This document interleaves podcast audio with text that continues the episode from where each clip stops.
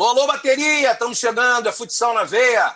Hoje, um programa especialíssimo que a gente vai ter a honra de receber o craque Neto para a gente trocar muitas ideias sobre essa modalidade, sobre a primeira fase, sobre essa segunda fase que já começou, né? A fase de mata-mata, nas oitavas.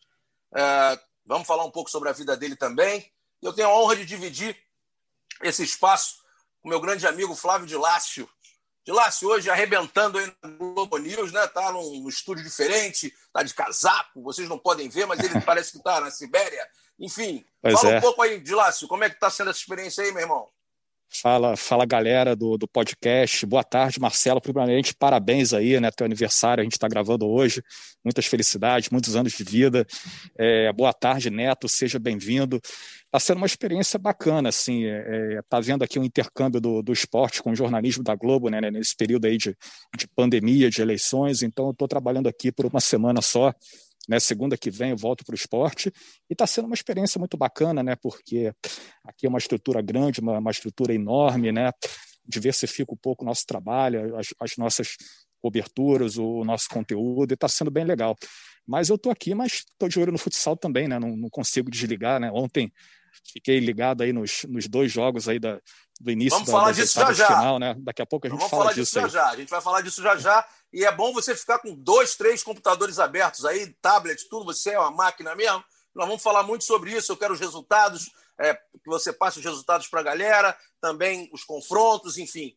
A, a gente já teve notícia hoje que algumas partidas foram interrompidas em função de alguns atletas estarem é, terem é, pego a Covid, enfim, vamos falar sobre tudo isso. Eu vou te acionar muito é, para a gente debater. Mas eu quero chamar o Neto, que eu tenho a honra de receber aqui. Prazer, cara, obrigado. Te liguei ontem é, e você imediatamente respondeu, dizendo que, que podia bater esse papo com a gente. Eu fico muito feliz de poder conversar contigo, meu irmão. Fica com Deus.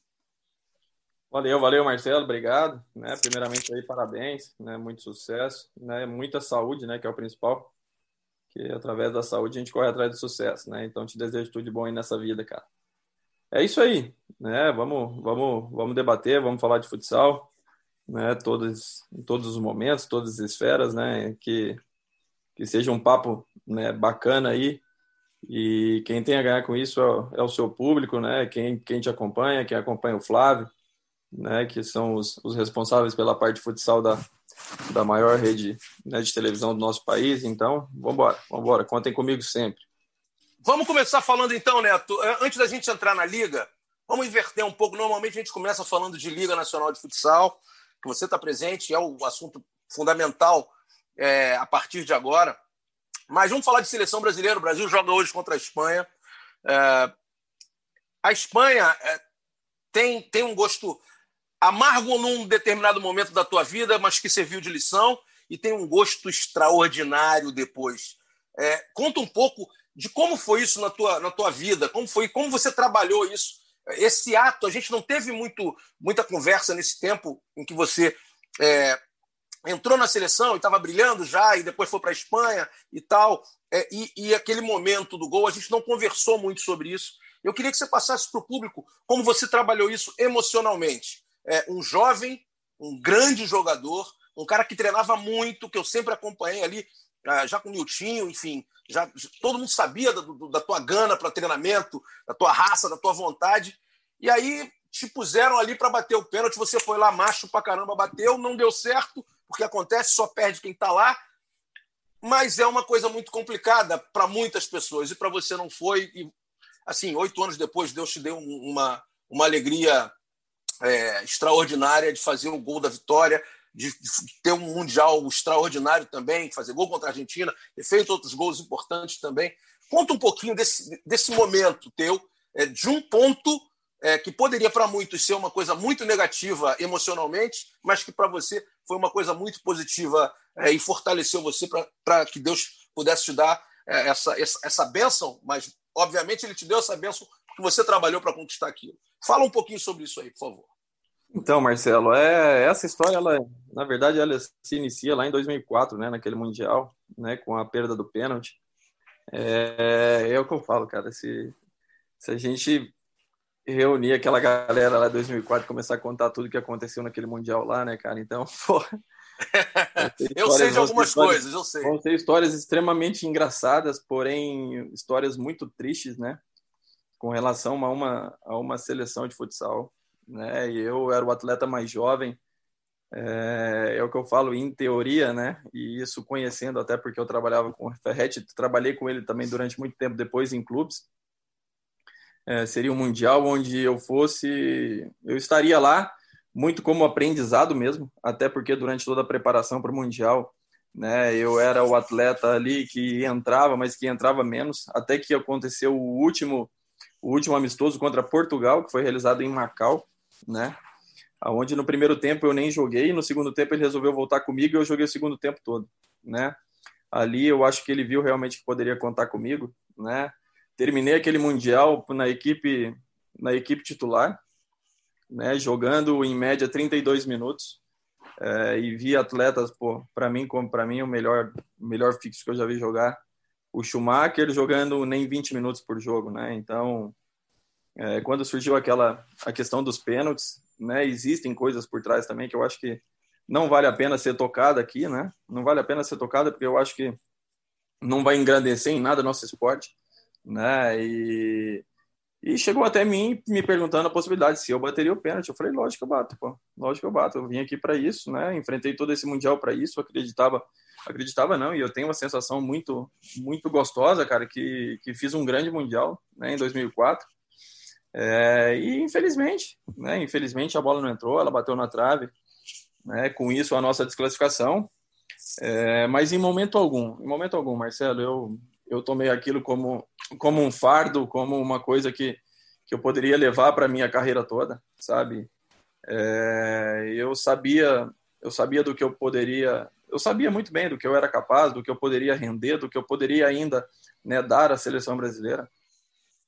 Então é o que eu falei, cara. Se, se Deus escolheu um cara para desafiar naquele mundial, foi o pior cara, né? Foi o cara que realmente, que nem você falou, eu acho que eu, eu tratei e trato a minha profissão de uma maneira muito muito singular, cara. Né? Então eu acho que ele escolheu.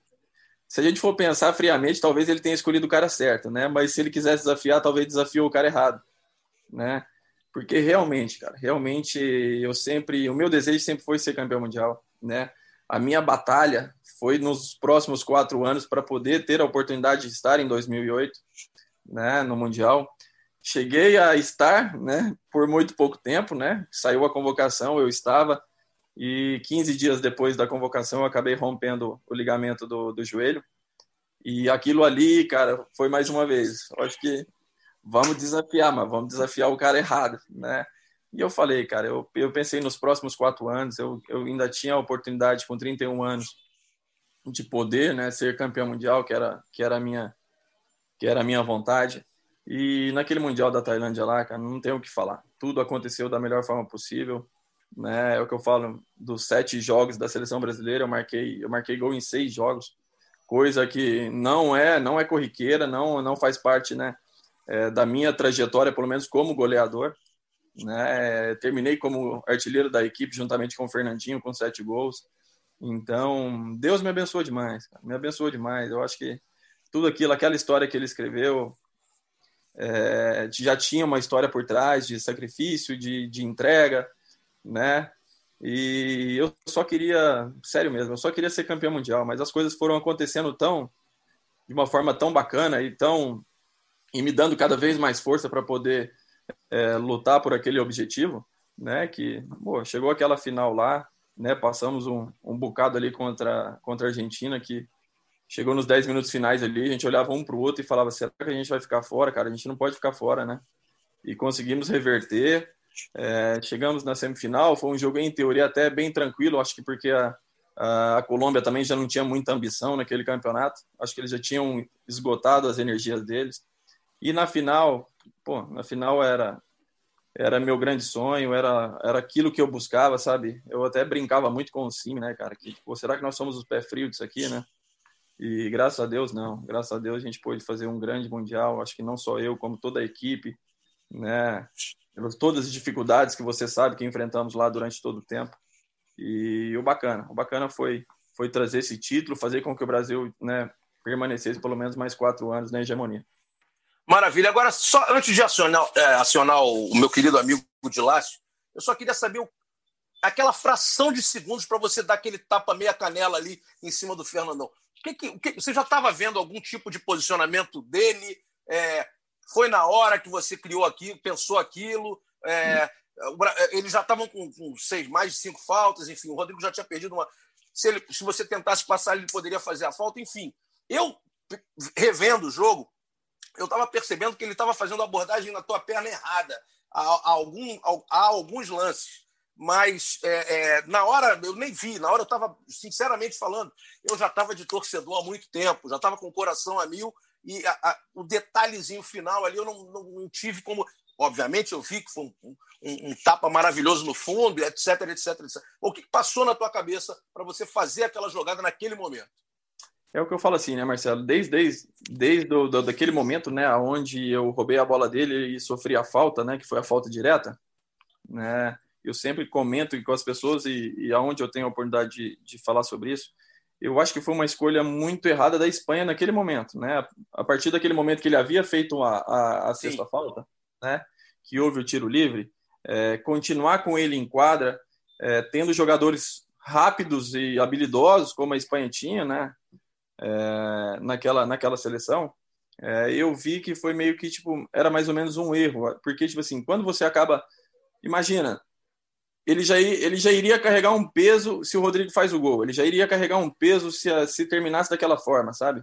Agora você imagina se ele fizesse uma nova falta e dessa falta originasse um gol, né? Sim. Então, teve tudo isso, sabe? Mas quando eu peguei a bola, eu olhei para frente e era ele, né? E o meu pensamento foi: eu sabia porque a gente vem na mente, lógico que quando iniciou a nossa jogada, a gente já tem uma contagem mental né, dos segundos.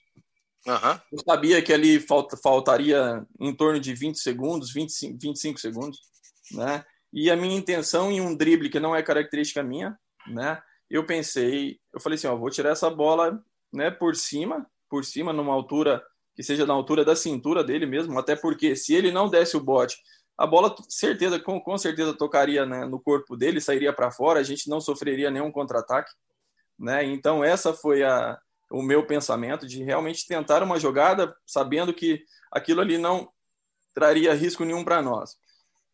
Mas eu falo, cara, Deus foi tão bom, cara, que o cara, poxa, colocou a perna ali, né, bem na hora. Ele colocou a perna bem na hora, ela passa por cima da perna dele, toca na linha e eu consigo sair livre. E eu falo que ali a grande a grande mostra que ninguém esperava mais nenhuma jogada, né?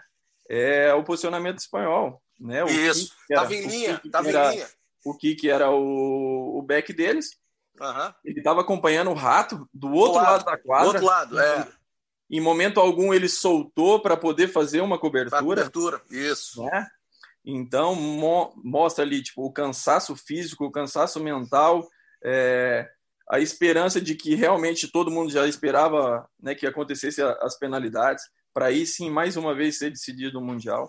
Então tem tudo isso, né? Tem tudo isso, mas na minha cabeça mesmo foi tentar a última jogada ali, sabendo que era o cara com menos característica defensiva deles, né?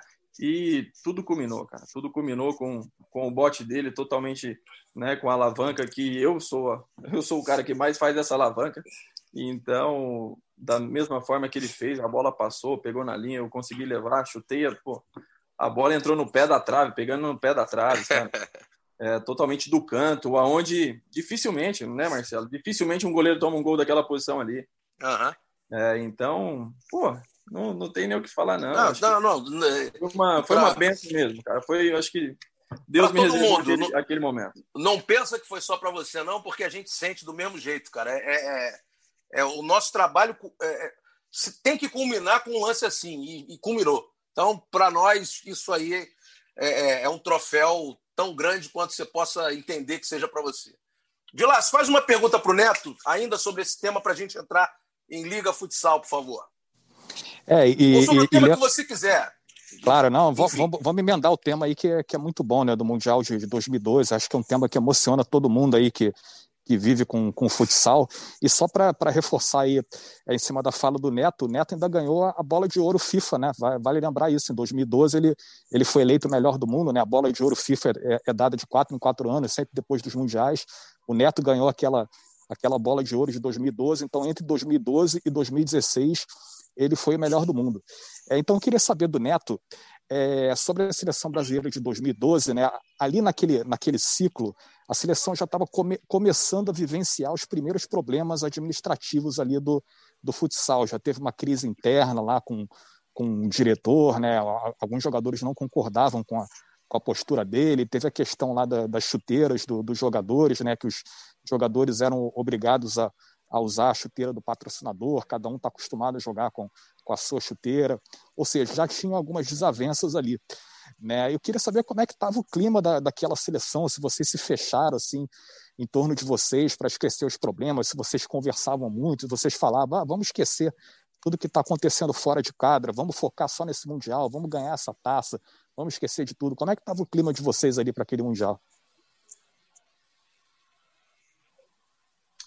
Então, Flávio, aí nesse ponto, cara, eu vou, eu vou te falar, eu vou te falar assim, com total sinceridade. A, a confederação, na verdade, ela só ela continua os problemas, né? Porque todos esses problemas nós passamos em 2000 no Mundial 2004 também, né? Na, na era PC 2005, 2008, ela foi estancada, porque eu falo, o PC realmente ele matou no peito todos os problemas. Ele começou a brigar por todos esses problemas. Ele colocou os jogadores é, vamos imaginar assim, é como se você fosse numa, você fosse numa guerra de lá. Ele se colocou à frente mesmo para tirar, tomar o tiro no peito, todos os jogadores atrás dele, né? E ele realmente, cara, brigou por nós durante durante quatro anos de uma forma, cara, absurda, absurda. O que ele fez nesses quatro anos de, né, de era PC, é, com relação a todas essas disputas, com todas essas brigas, né? Então eu digo que foi uma pausa, né? Nós vivenciamos isso até 2004, teve uma pausa de 2005 a 2008, né? Assim que o PC é, acabou saindo, nós começamos a vivenciar novamente é, vários problemas, né? Que culminou no, no mundial de 2012, né? E ela se estende, no meu modo de ver, ela se estende até os dias de hoje, né?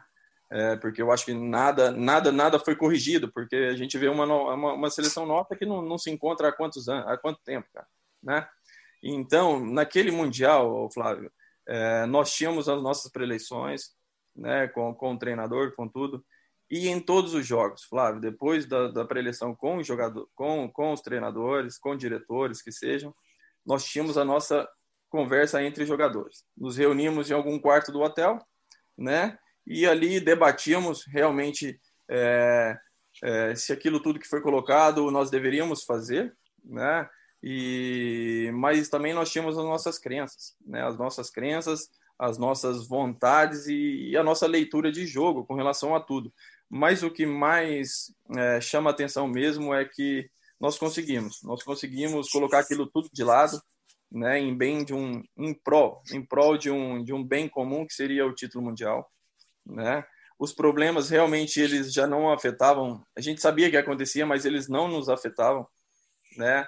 A gente conseguiu fazer uma seleção muito bacana, uma seleção, poxa, que tinha assim, em sua grande maioria todo mundo pensando pensando a mesma coisa, sabe? É, tentando também fazer a mesma coisa, uma seleção que se dedicou demais durante toda a preparação, porque nós tivemos uma preparação no Japão onde treinamos pouquíssimos, porque a gente chegava para treinar, a quadra era de carpete. É, então, é o que eu falo, cara, nos entregamos muito, sabe? Aquela seleção ali, é, desculpa a palavra, mas ela foi foda, cara. Ela foi foda, né, em prol de, de tentar revalidar aquele título, né? Tudo conspirava é, contra. É o que eu falo, aquela seleção ali poderia acontecer a mesma coisa que aconteceu em 2016. É, acontecer o pior e a gente colocar a culpa tudo nos outros, né? Livrar, livrar nossa culpa. Ah, não, poxa, isso aqui estava uma bagunça, né? Nada, nada conspirava a nosso favor. Mas não, ela, ela não se, ela não se fez de, de vítima hora nenhuma, sabe? Porque ela deixou aquilo de fora, deixou aquilo tudo de lado, né? E, e sabia, os caras ali sabiam também, cara, que tinha cara ali, ó, eu, Simi, né? Vários outros ali, Rodrigo, Gé, que nunca tinha ganhado isso, cara. E isso é o sonho. Pode falar o que for, não tem dinheiro no mundo que pague, não tem dinheiro no mundo que pague um título, cara. E imagina um título de, de campeão do mundo. Então esses caras sabiam, né, que eles haviam sido campeões quatro anos antes, mas que tinha uma galera ali também que tinha muito muito sangue no olho para poder vencer esse campeonato. E eles se, e nos juntamos de uma forma muito muito bacana. E temos daqui a pouco Brasil e Espanha, né? Vamos falar um pouquinho sobre isso antes da gente entrar na liga. É, tanto Dilácio quanto Neto podem, podem falar um pouco sobre a convocação, sobre esse jogo. O Sport TV não vai transmitir, né? não houve acordo com, os espanhóis né? que estavam que negociando lá. Enfim, não é uma coisa também da nossa área, nem minha, nem da do Dilácio. Nós fazemos parte da área de eventos, eu pelo menos, Dilácio aí do, do, do, é, do Globo.com, ge.com agora, enfim. E queria que vocês falassem um pouco o que, que vocês esperam para essa partida. É importante o Brasil se reunir, mas depois de tanto tempo o Brasil consegue se reunir, se reúne com jogadores que estão fora. Pito, né, ainda mas convalescendo aí, tá, tá, tá, tá com, com a Covid, né? O, o, Gadeia não conseguiu ir, o né? Gadeia não conseguiu ir em função de ter, na volta, ter que ficar 14 dias em quarentena é, no Cazaquistão. A gente tem alguns atletas do Brasil também para estarem possivelmente convocados para o próximo Mundial. Eu sempre digo, né, enfim, a partir de estudos de fisiologia, que quando a gente tem um Mundial em setembro, os jogadores da Europa estão numa fase ruim de preparação e os jogadores do Brasil estão numa fase espetacular da preparação. Estão no momento melhor do ano, né? ali no setembro, outubro, é quando o cara está atingindo o ápice da, do condicionamento técnico, tático, físico, enfim, e até emocional, porque vem jogando várias partidas no, no nível altíssimo, e os da Europa, da Europa ao contrário. Quando nós temos a inversão disso, ou seja, quando temos torneios em dezembro, temos torneio em janeiro, os europeus estão numa fase extraordinária e os do Brasil sempre numa fase já de declínio. Estão terminando, acabaram de jogar a temporada, estão em férias e tal, tem que fazer uma preparação extra. Então, eu queria que vocês dois fizessem uma análise desse, dessa seleção brasileira e o que vocês esperam para o Mundial. Pode começar, é uma... Neto, pode começar. Quer começar, ô Dilasco? Começa de lá, então daqui a pouco o Netão fala. Pode, é, pode, só, só, só, vou falar rapidamente. É, é uma seleção totalmente europeia, né? É, não, não é a seleção absoluta ainda, né? Mas até semana passada a gente falou um pouco disso. Eu acho aí que desse grupo que foi convocado, talvez uns oito ali é, estejam na, na, lista final do Mundial, ou seja, são favoritos para estar, né? Porque a gente ainda não sabe o que pode acontecer até o ano que vem.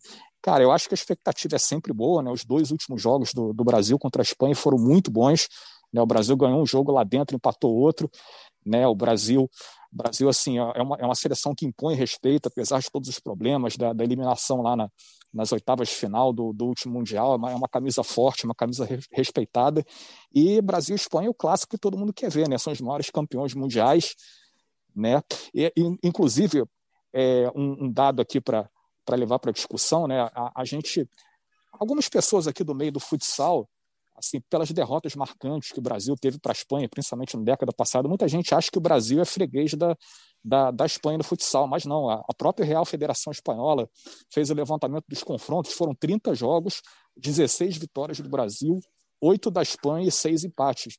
Ou seja, a, a, a vantagem do Brasil é larga, né? Apesar da, da, da Espanha ter tido é, vitórias marcantes em cima do, do, do, Brasil, aí semifinal de 2004, né, final de 2000, e teve uma final do, do Grand Prix em 2010. Eu acho assim que a expectativa do, do jogo é boa, né, mas vale ressaltar que essa não é a seleção absoluta ainda, né, mas é uma, uma, uma seleção parecida com o que a gente vai ter lá na, no, no, no Mundial do ano que vem. Netão. É, então, eu falo assim, eu acho que o grande ganho né, do Brasil na, nesse adiamento mundial foi, foi a participação do Ferrão. Né?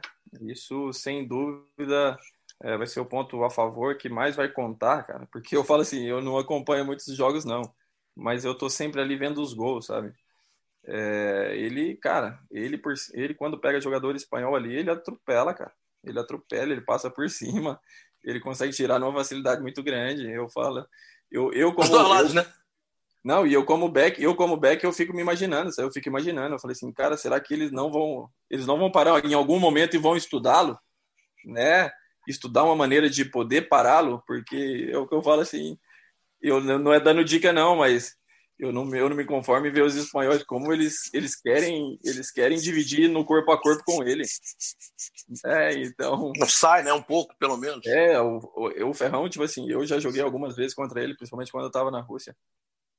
É, ele é o jogador que você tem que travar o bate dele, você não pode travar o giro, porque o giro você não vai conseguir, ele é extremamente forte. Mas esse foi o grande ganho, né? E mas com relação a, a falando assim, é um clássico, é um clássico mundial, é bacana de se ver eu falo que o mais bonito entre uma, um Brasil e Espanha é, é, uma coisa que a gente não a gente não vivencia aqui na nossa liga, né? Porque é o você jogar e deixar se jogar também, né? A gente a Espanha deixa o Brasil jogar, como o Brasil também deixa a Espanha jogar. Então o jogo se torna muito mais vistoso, muito mais bonito, né? E então é, que nem o Dilas falou, sabe? Eu acho que a grande maioria vão ser de atletas ali de fora mesmo, porque se encontram num momento de forma é, espetacular. Lógico que tudo pode mudar, né, daqui daqui para um ano, né, Marcelo? Mas eu acredito que que as crenças, né, e as as particularidades do Marquinhos, elas já estão instaladas e dificilmente isso vai mudar, a não ser o caso de alguma lesão ou algum atleta mesmo que surja que fale esse aqui a gente não pode deixar de fora, né? Eu, eu acredito que os os 14 atletas eles já estão definidos né, desde agora e em um eventual um eventual problema ele, ele seja trocado. Né? E o Brasil é sempre forte, cara, sempre forte, independente de, de momento, de situação da confederação, do que seja, né? A seleção brasileira ela é sempre respeitada e eu acredito que nesse próximo mundial é, o Brasil ele tem uma, uma grandíssima seleção, né? Mas foi muito bacana, mas foi muito bacana também ver uma Argentina, cara, brigar com o Brasil dentro da casa dele, né? Com a seleção completa né, da forma que eles brigaram. Cara. Então é, a gente tem que a gente tem que respeitar que os caras aprenderam a jogar contra, né, contra a nossa seleção e além disso vamos sempre falar das mesmas seleções, né, Marcelo? Rússia, Espanha, talvez um Irã, né, também fazendo algum crime ali em alguma hora, mas não vai fugir muito disso não. Eu acredito também que não. Mas é, você tocou num assunto, eu estou querendo entrar na liga, mas você vai falando as coisas, a gente vai pensando aqui. É, o fato da Espanha jogar muito em cima do 4-0, é, mas uma movimentação padrão. Eu vou à Espanha, vejo é, um diferencial no Barcelona. Quando o Elisandro teve lá também, é o Betão, enfim, e outros, e outros jogadores importantes no, no posicionamento de pivô também né, na Inter, mas outras equipes, talvez o Alpoço em algum momento, tenha contratado um, um grande pivô, o Pito joga na ala, joga no pivô, enfim. Mas o pivôzão, pivôzão, pivôzão raiz, como, como, como a gente tem, e como você falou muito do Ferrão, é, os espanhóis têm muita dificuldade em marcar jogador que, que trabalha a profundidade, que trabalha é, esse tipo de, de jogada. Por, por que, que você acha que eles não conseguem fazer essa leitura melhor? Eles não treinam isso, os jogadores da base não treinam. Eu fui ao Barcelona B, por exemplo, que tem uma outra metodologia de jogo, e eles também não, não, não, não, não têm a facilidade muito grande. Eu vi um jogo é, de, uma equipe francesa contra o Barcelona B, que tinha um pivô de referência, e o cara deitou também. A mesma coisa aconteceu. O que, você acha que acontece com isso? Por que, os espanhóis é, não conseguem ter essa, essa essa leitura, né, de pelo menos entender um pouquinho. Pô, não vou encostar no cara, é, vou fechar o bate do cara, vou tentar dar um meio metro ali, vou tentar antecipar. O que, que acontece que, que eles não têm essa, essa cultura? Então, Marcelo, eu acho, cara, que é que o, o futsal espanhol ele, ele, ele, é movido à transição, né, cara? Sim. Você vê que é o, é tempo todo são, são transições. Então, quando você pega um ataque posicionado, que você para um pivô lá, lá, lá né? ele, eu acho que eles não têm muito esse, eu acho que eles não adquiriram e também acho que não procuraram, não procuraram é, desenvolver isso, né? Esse jogo de pivô, até porque se você for ver na história, né, com relação aos grandes treinadores espanhóis, né, que no meu caso eu sempre eu tenho como sempre sem dúvida o Lozano, né, que foi o, o treinador bicampeão mundial, bicampeão. Depois, depois veio o Venâncio e a grande e o grande e o grande é, treinador é, que eles Cara, o Zero, né? Não é o Velasco. Sim, sim, dos espanhóis. E o Velasco é um técnico que ele odeia pivô. Uhum. Tanto que o Elisandro foi para lá agora. Lógico, o Velasco saiu, mas o Elisandro também já, não, já nem permaneceu. Né? E, e o engraçado disso é que, como os nossos pivôs, eles se destacaram, né? Eles se destacaram na, na, na, na, na Liga Espanhola. Estamos falando de Ferrão, estamos falando de Betão, estamos falando do próprio Fernandão, né? Que se tornou um atleta espanhol. Então, eles se aproveitaram muito disso. Eles se aproveitaram muito da força dele, do pouco cacuete do espanhol com relação à marcação, até porque geralmente eles a marcação do espanhol ela é sempre através de transição, né, através de passe. Então, quando pegam um ataque posicionado, eles têm essa, essa dificuldade mesmo, essa dificuldade mesmo de colocar o pé e talvez essa percepção de, de, de falar, poxa, eu não consigo bater de frente com esse cara, eu tenho que travar o, eu tenho que travar o bate dele, ou eu tenho que, ou eu tenho que antecipar ele, né? Antecipar eles não vão conseguir, porque é muito difícil. a bater vai voltar. Dessa, dessa, dessa categoria, né? Então, no momento, e eu falo, eu olho, Marcelo, eu não me conformo, cara. Quantos, quantos gols o Ferrão faz de giro, de giro. E isso é uma coisa que é raríssimo no futsal hoje em dia. O pivô posicionado, ele girar e já fazer o gol, é raríssimo. É raríssimo você ver. Você pode pegar a Liga Nacional aqui, se você pegar, você não vai ver cinco gols. Não vai você não vai ver cinco gols na nossa liga, né? Então, por ser um, eu acredito, por ser um, um futsal sempre de transição, sempre de passe, é sempre de muito contra-ataque, né? Eles acabam, eles acabam desenvolvendo e os próprios treinadores lá também, como eles sabem que não vão ter em suas equipes grandes pivôs, nem em sua grande maioria, porque hoje se a gente for falar de, de, de pivôs mesmo, bons pivôs, é, com relação, a gente vai ter o Ferrão, a gente vai ter o Pito do outro lado, mas o Pito ele é muito mais perigoso de frente do que de costas. Sim, sim, sim, sim. Né?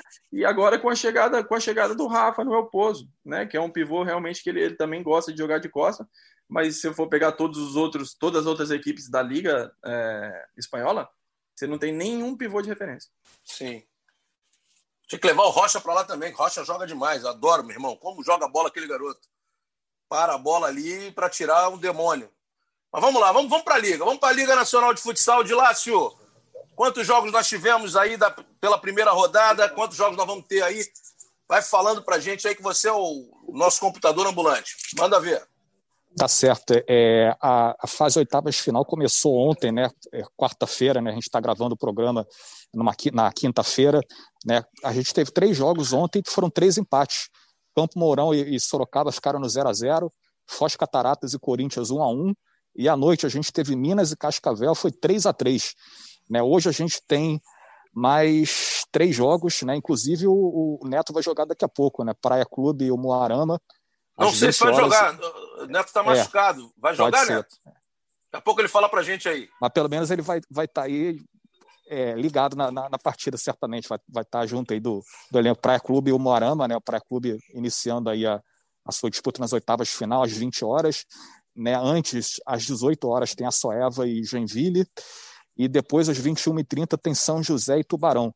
Aí amanhã, sexta-feira, né, são, é, são os dois últimos jogos aí de ida da, das oitavas de final, Joaçaba e Carlos Barbosa, às 21 horas, e Atlântico e Pato, às 19h15. Esse jogo, inclusive, que está que é, que é, possível que, que seja adiado. Inclusive, eu estou olhando aqui a, a tabela da Liga, Nesse momento, a partida está oficialmente adiada aqui para o dia 10. Foi né? adiado, né? então, foi adiado. É, então, 10 então, e 16. Então, o jogo é, de volta então já, 16. Então já bateram o martelo, né? Que a gente conversou mais, mais, cedo aí sobre isso, né? Quatro jogadores Exato. do Pato é, testaram do, do, do Atlântico, corona, do Atlântico. Do, Atlântico, do Atlântico, desculpa. Testaram positivo para o coronavírus, não, não tinha como realmente acontecer essa partida, então ela, elas foram adiadas lá para terça-feira que vem, o primeiro jogo.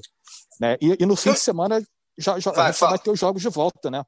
O, o Sport Sim. TV aí é, vai, vai transmitir é, Corinthians e Foz né, no, no, no, sábado, Sorocaba e Campo Mourão, né, do, dois jogos aí. É, e o fim de semana vai ser repleto de jogos. Tem Cascavel e Minas, o Moarama e Pato, o jogo da volta, Tubarão e São José, Joinville e Açoeva. E fechando aí na segunda-feira, Carlos Barbosa e Joaçaba. Ah, maravilha.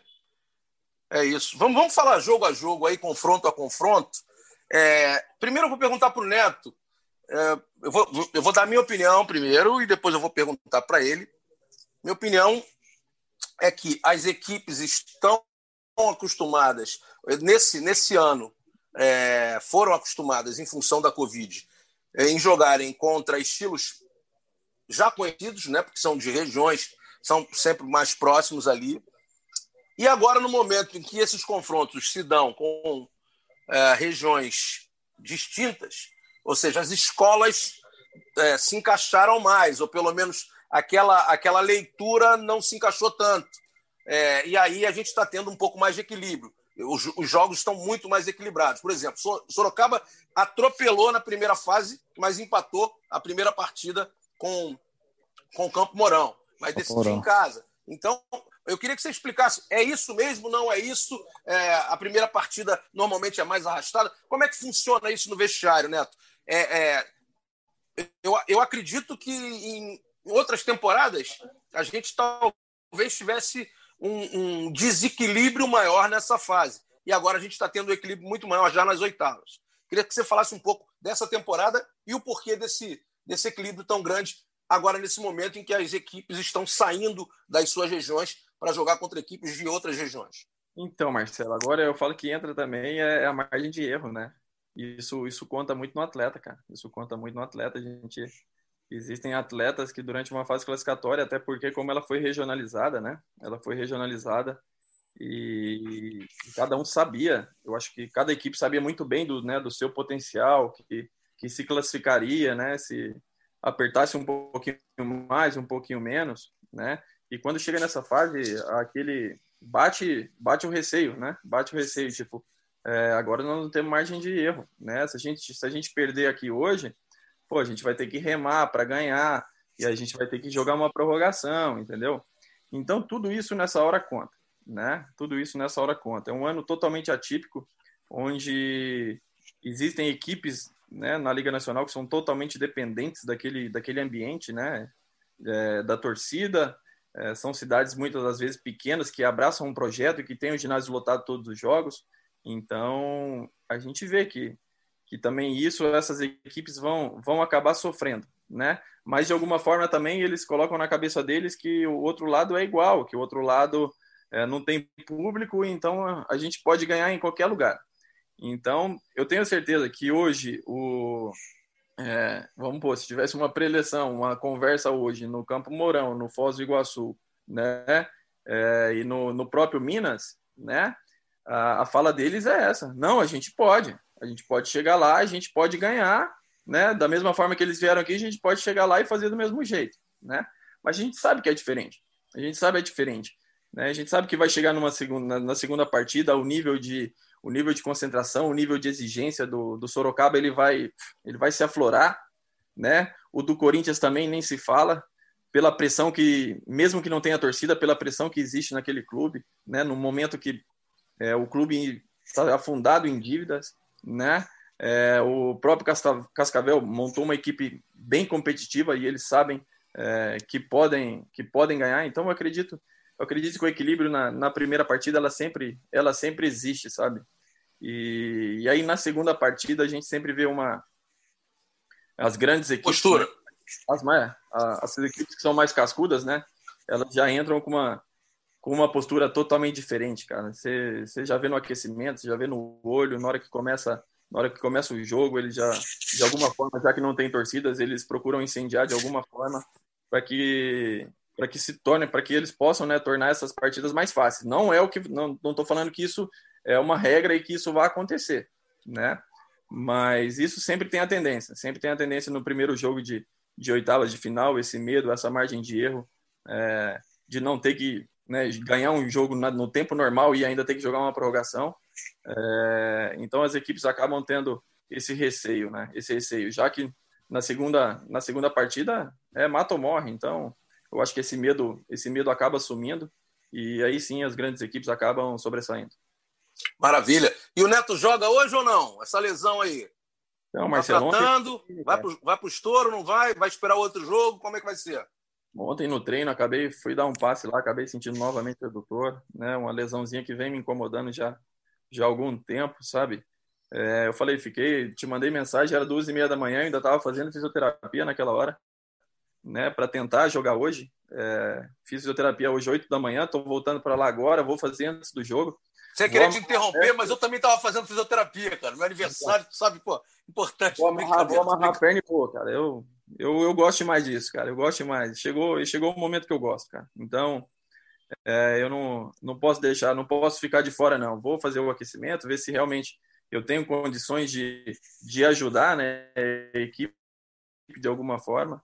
E caso eu não tenha né, condições de ajudar no dia de hoje, eu tenho certeza que eu consigo me recuperar. Pô, sensacional, profissionalismo. E é verdade mesmo, cara. Eu tava, eu dormi um pouquinho, né? Vi o jogo e tal, o jogo da noite, dormi um pouco, acordei. É, eu sempre acordo de madrugada para escrever, eu prefiro. E aí eu vi tua mensagem, duas e tal, cara. E ele estava fazendo fisioterapia. Isso demonstra teu profissionalismo que todo mundo sempre falou que existiu e que eu vi lá no Minas com, com o meu grande irmão, parceiro, que infelizmente nos deixou, Milton. Faz uma pergunta para ele aí, de Lácio. É, Neto, é, o que, que o, Praia Clube almeja nesse, nesse primeiro ano do, do clube na, na Liga Nacional de Futsal? Né? A gente sabe que o Praia Boa é, um, é, um, é um estreante na, na, Liga Nacional de Futsal, mas ao mesmo tempo é um, é um, é um clube muito grande de esportes olímpicos. Né? O Praia é uma potência no voleibol, tem, tem time de basquetebol, é uma potência na natação, tem atletas de seleção brasileira, até no esporte paralímpico mesmo, o Praia se destaca. Né? Eu acredito assim que o, que o Praia é um clube extremamente competitivo, né?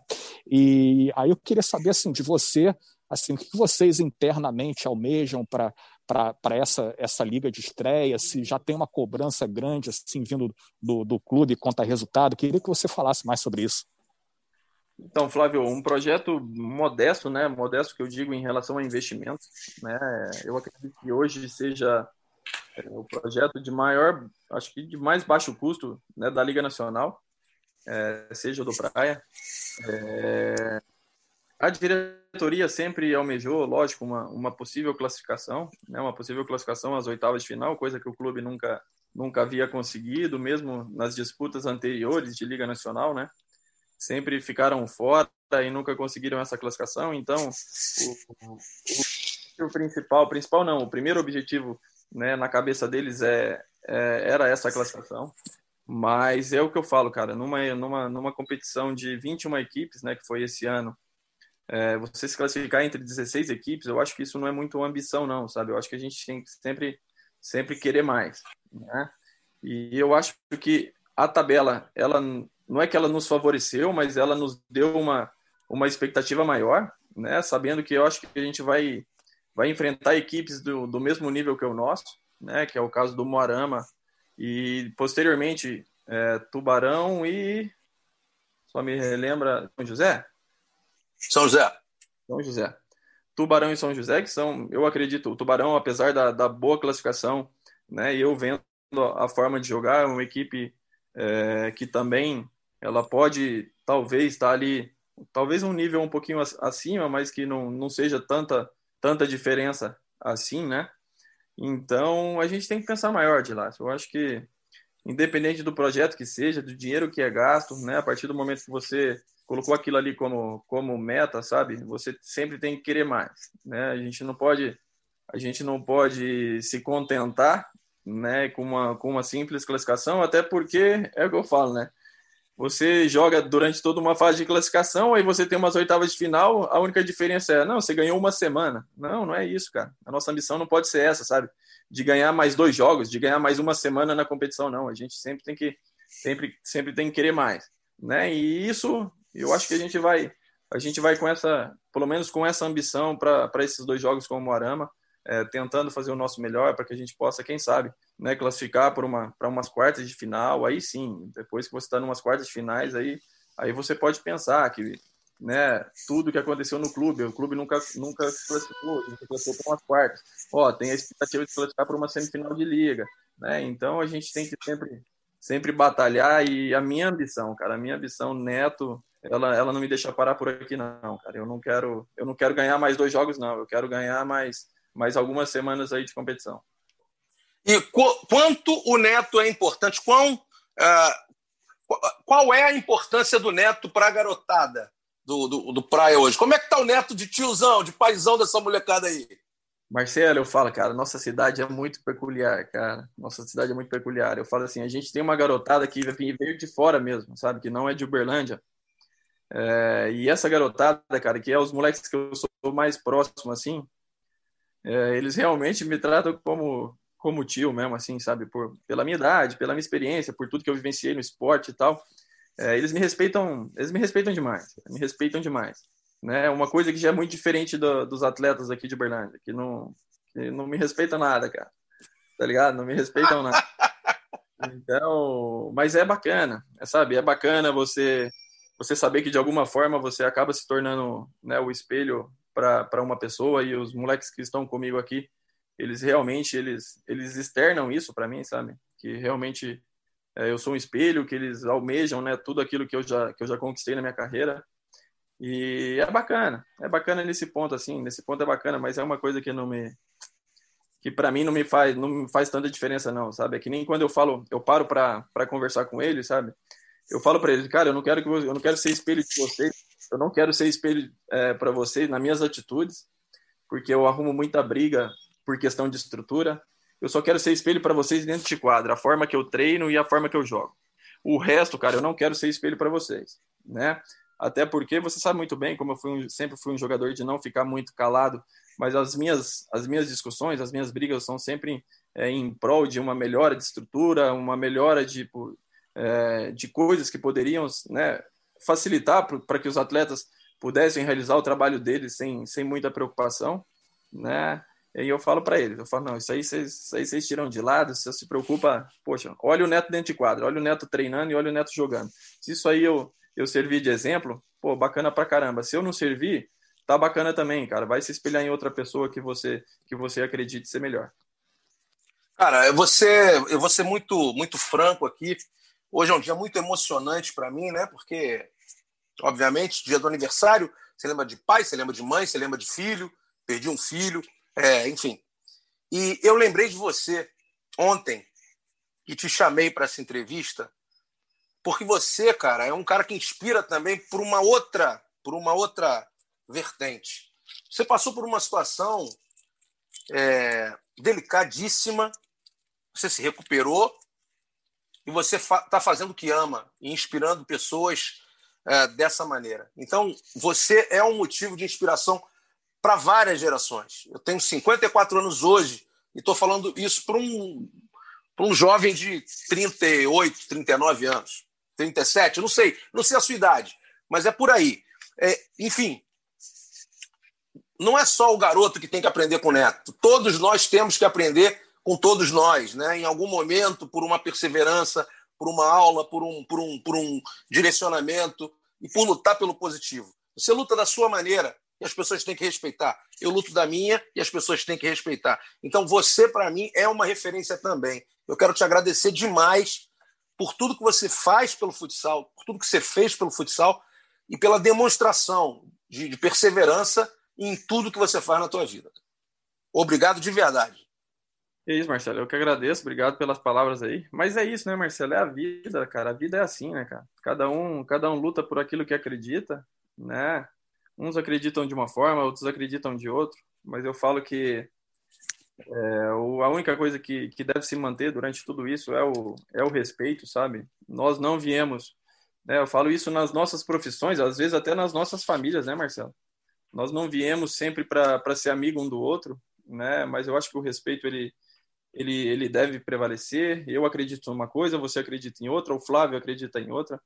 E isso, e a vida segue, cara. E a vida segue, sabe? Tudo que eu passei é, me fez aprender demais, sabe, Marcelo? Eu falo, eu tenho 39 anos hoje. Eu falo, eu passei por isso, eu tinha 35 anos, cara. Eu falo que nesses quatro anos eu aprendi muito mais que nos meus outros 35, sabe? A vida realmente, ela, ela me ensinou de uma maneira muito dura, né? Mas Deus me deu a oportunidade de aprender, né? Ele me deu essa segunda oportunidade de ter um aprendizado. E não não me tornei o melhor cara do mundo. Acredito que até o meu último dia de vida talvez não vou me tornar o melhor cara do mundo, né? Eu continuarei com as minhas crenças, com as minhas broncas, com as minhas discussões, com as minhas relias, né? Mas é o que eu falo, sabe? Eu vou te respeitar como eu vou respeitar o Flávio e a vida vai seguir dessa forma, sabe? E um dia, cara, a gente vai, a gente vai realmente é, parar, né, para analisar tudo isso, Marcelo, e ver que é, nenhuma briga, nenhuma discussão, isso realmente, cara, não, não vale, não vale não valia a pena, sabe? Eu falo para você, cara, hoje eu tô passando uma, uma situação aqui no Praia, cara, muito difícil, cara. Entendeu? Eu não externo para ninguém, mas é uma situação muito difícil, cara. É... O que eu vivencio aqui, cara, se algum dia a gente tivesse a oportunidade de sentar e, e contar, sabe, tudo que acontece aqui no clube, é... você talvez, é, talvez entenderia, cara, o porquê talvez a, a minha melhor escolha, que seria jogar na minha cidade, treinar, acabar o treino, poder ver minha filha, ela ela não se tornou ela não se tornou o meu maior prazer, sabe? Então, e aí isso entra, sabe? Isso entra, Marcela. A minha crença, cara, a minha vontade de sempre melhorar, de sempre querer, sempre querer o melhor para um clube, sempre querer o melhor para os, os atletas, sabe? E, e muitas das vezes a gente não, não encontra isso, né, cara? E nas nossas brigas também a gente não consegue. Mas eu falo, cara, eu sou apaixonado, cara. Sou apaixonado pelo que eu faço, Marcelo. Ontem, se eu, na hora que eu machuquei, pela dor que eu tava sentindo ontem, eu te falo numa boa. A primeira coisa que. Não falo qualquer atleta, não. Porque aí nessas horas assim eu lembro do Indião sabe? Eu lembro do Indião pivô. Esse é guerreiro. É, eu falo assim, qualquer, a maioria dos atletas falaria assim, eu não consigo jogar amanhã. Eu não consigo, eu não conseguia levantar a perna. Sabe? E eu passei a madrugada inteira tratando, acordei sete horas da manhã para fisioterapia, para tentar jogar hoje 8 horas da noite. E isso eu não quero, cara, eu não quero reconhecimento, eu não quero louros, eu não quero confete, eu não quero nada. Isso é simplesmente, cara, por respeitar a minha profissão e amar a minha profissão. E saber que ela está chegando ao final. Sabe? Que dentro de pouco tempo ela vai chegar ao final. Então, realmente, eu queria, na minha cidade, aproveitar o máximo que eu tivesse, sabe? E e hoje em dia, assim, assim, eu não consigo, eu não consigo, eu não consigo. Mas continuo amando a minha profissão e continuo me dedicando a ela da mesma forma que eu fiz quando eu tinha 18 anos no Atlético Mineiro. Maravilha, cara, que maravilha. Uma coisa importante que eu queria te dizer, tem uma frase de um filme muito legal, que é o Gladiador, o que a gente faz na vida ecoa pela eternidade. Fica tranquilo. Você não vai parar de jogar, você vai descansar um pouquinho vai fazer outra coisa, vai gerenciar, vai fazer uma série de coisas, mas a tua história está escrita, isso ninguém vai apagar jamais. Flávio, tem mais alguma pergunta para o Neto, meu irmão? Vou fazer uma, uma, mais uma pergunta aqui para o Neto, né? A gente já está quase se aproximando do fim do, do podcast. O Neto, se daqui a algumas semanas tocar o teu celular aí do outro lado da linha Marquinhos Xavier, Neto, é, a, a, seleção vai fazer aqui um, um, um torneio aqui e tal. É, queria saber se você tem intenção de voltar a ser convocado, se voltar a jogar pela seleção. É, o que, que passaria pela sua cabeça, Neto? Você tem vontade de, de voltar a jogar pela, pela seleção aí com, com 39 anos? Flávio, eu te falo, cara, eu vou na hora, cara.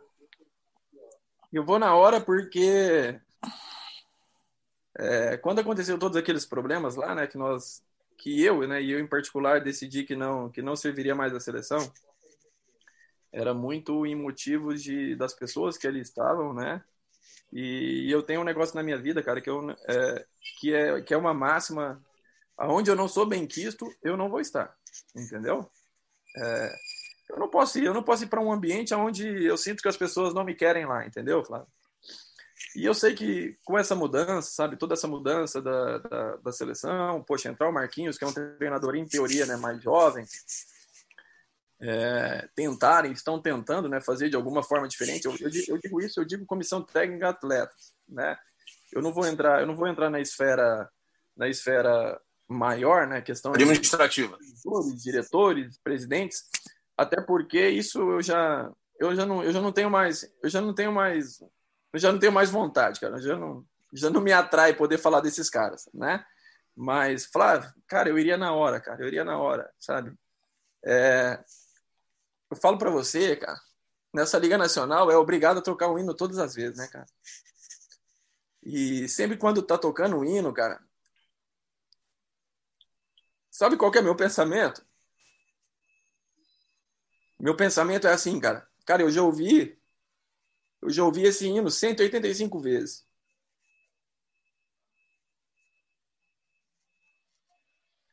Agora você imagina, cara, quanto isso o quanto isso não é prazeroso, cara, para o atleta, para minha família, cara. Saber que em 185 oportunidades, cara, eu tive a oportunidade de defender o meu país. É, eu acredito que na modalidade mais concorrida que existe. Eu acho que a, o futsal é a modalidade mais concorrida que é o futebol de campo com vôlei, basquete, isso nem se compara. Pela quantidade de jogadores extremamente talentosos que, que é, a nossa seleção produz e a minha geração produziu, cara. Né? Então, quando a gente brincava que na nossa geração podia fazer quatro seleções e que essas quatro seleções seria campeão, seria seria campeã, isso é fato. Não digo, não digo que essa, essa geração não, sabe? Mas eu gosto de apegar muito a minha geração porque foi os caras que mais me ensinaram.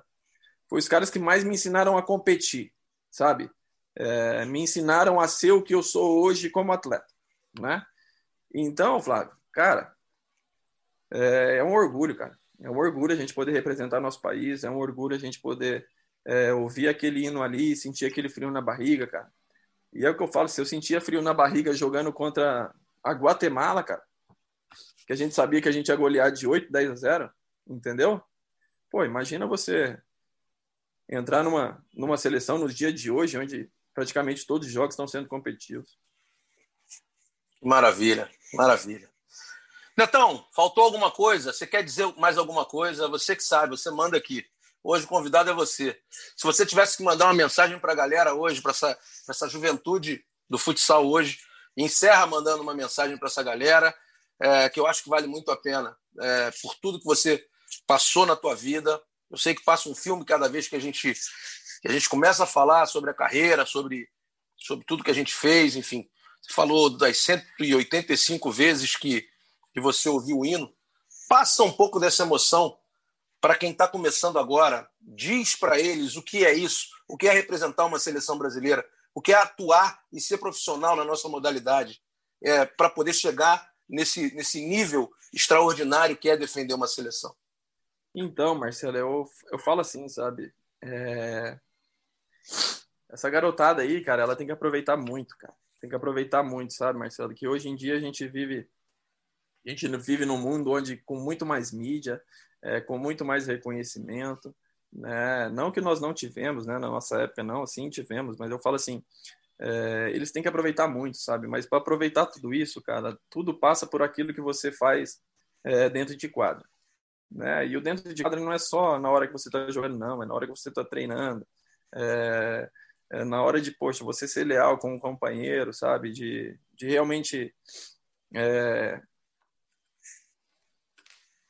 é ser feliz, cara. Eu acho tipo assim, é se alegrar, se alegrar com, com o sucesso do outro também, sabe?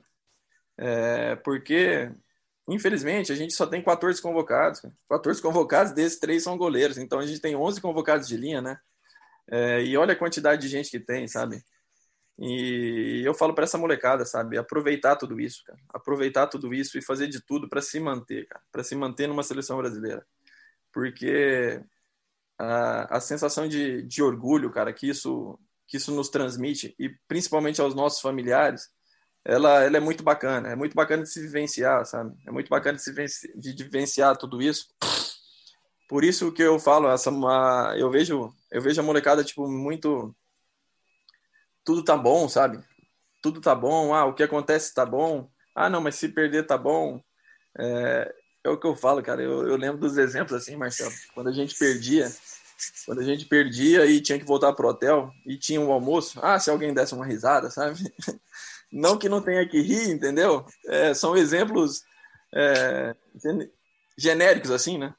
É, mas eu falo assim, mas isso mostrava, sabe? Isso mostrava é, o quanto as pessoas é, eram comprometidas com, com vencer, uhum. com vencer. E é o que eu falo, é, jogar muitos vão jogar, vencer poucos vão vencer, né? É isso. Isso a gente tem que idolatrar mesmo, cara. A gente tem que idolatrar os vencedores do, do nosso esporte, porque até que não, até que até que surjam outros, né? Até que surjam outros para tomar esse esse lugar, cara. A gente tem que reverenciar essa galera que, que se comprometeu durante, durante tantos anos, cara. Tantos anos vestindo a camiseta da seleção brasileira e durante tantos anos se destacando né, nos clubes que passaram. Então é, é só isso, cara. Essa molecada treinar pra caramba e jogar pra caramba, cara, porque é, a oportunidade está aí para todos, cara. Um mais, outros menos. Aqueles que se dedicar vai ter mais oportunidade, aquele que se dedicar menos vai ter menos. Então, é o único recado que eu deixo, sabe? E agradeço você, Flávio, a todos aí pela, pela oportunidade. Que Deus abençoe vocês. Continue trabalhando pelo nosso esporte, que é tão difícil, mas que a gente ama tanto, né, cara? Então, que essa luta aí, que ela continue, que ela continue. Tenho certeza que, que dias melhores virão. Com certeza. Mais uma vez, quero te agradecer muito pela, pelo tempo, né? Interrompi tua fisioterapia, mas sei que você já está indo para lá. Negociou lá, lá com o fisioterapeuta, parceria. Mas tudo bem. Foi, acho que foi por uma boa causa. Te agradeço de verdade. Lácio, suas considerações finais aí. Pô, valeu, galera. O podcast foi muito bom. Agradecer ao Neto aí pela participação. O Neto sempre dando um testemunho muito legal aí de, de vida da, da carreira. E semana que vem a gente está aí de volta, né? Já provavelmente com a definição de quase todos os confrontos da, das quartas final da, da Liga, né? Valeu, galera. Até semana que vem. É isso, minha rapaziada. Tamo juntos. Foi futsal na veia total. Hoje com o Neto de convidado. Abraço pro Dilácio, abraço pro Neto. Fiquem com Deus. Hoje é... eu vou comemorar. Desculpa, mas amanhã ninguém me liga. Tamo juntos. É futsal na veia e música na alma. Abraço, galera. Beijo!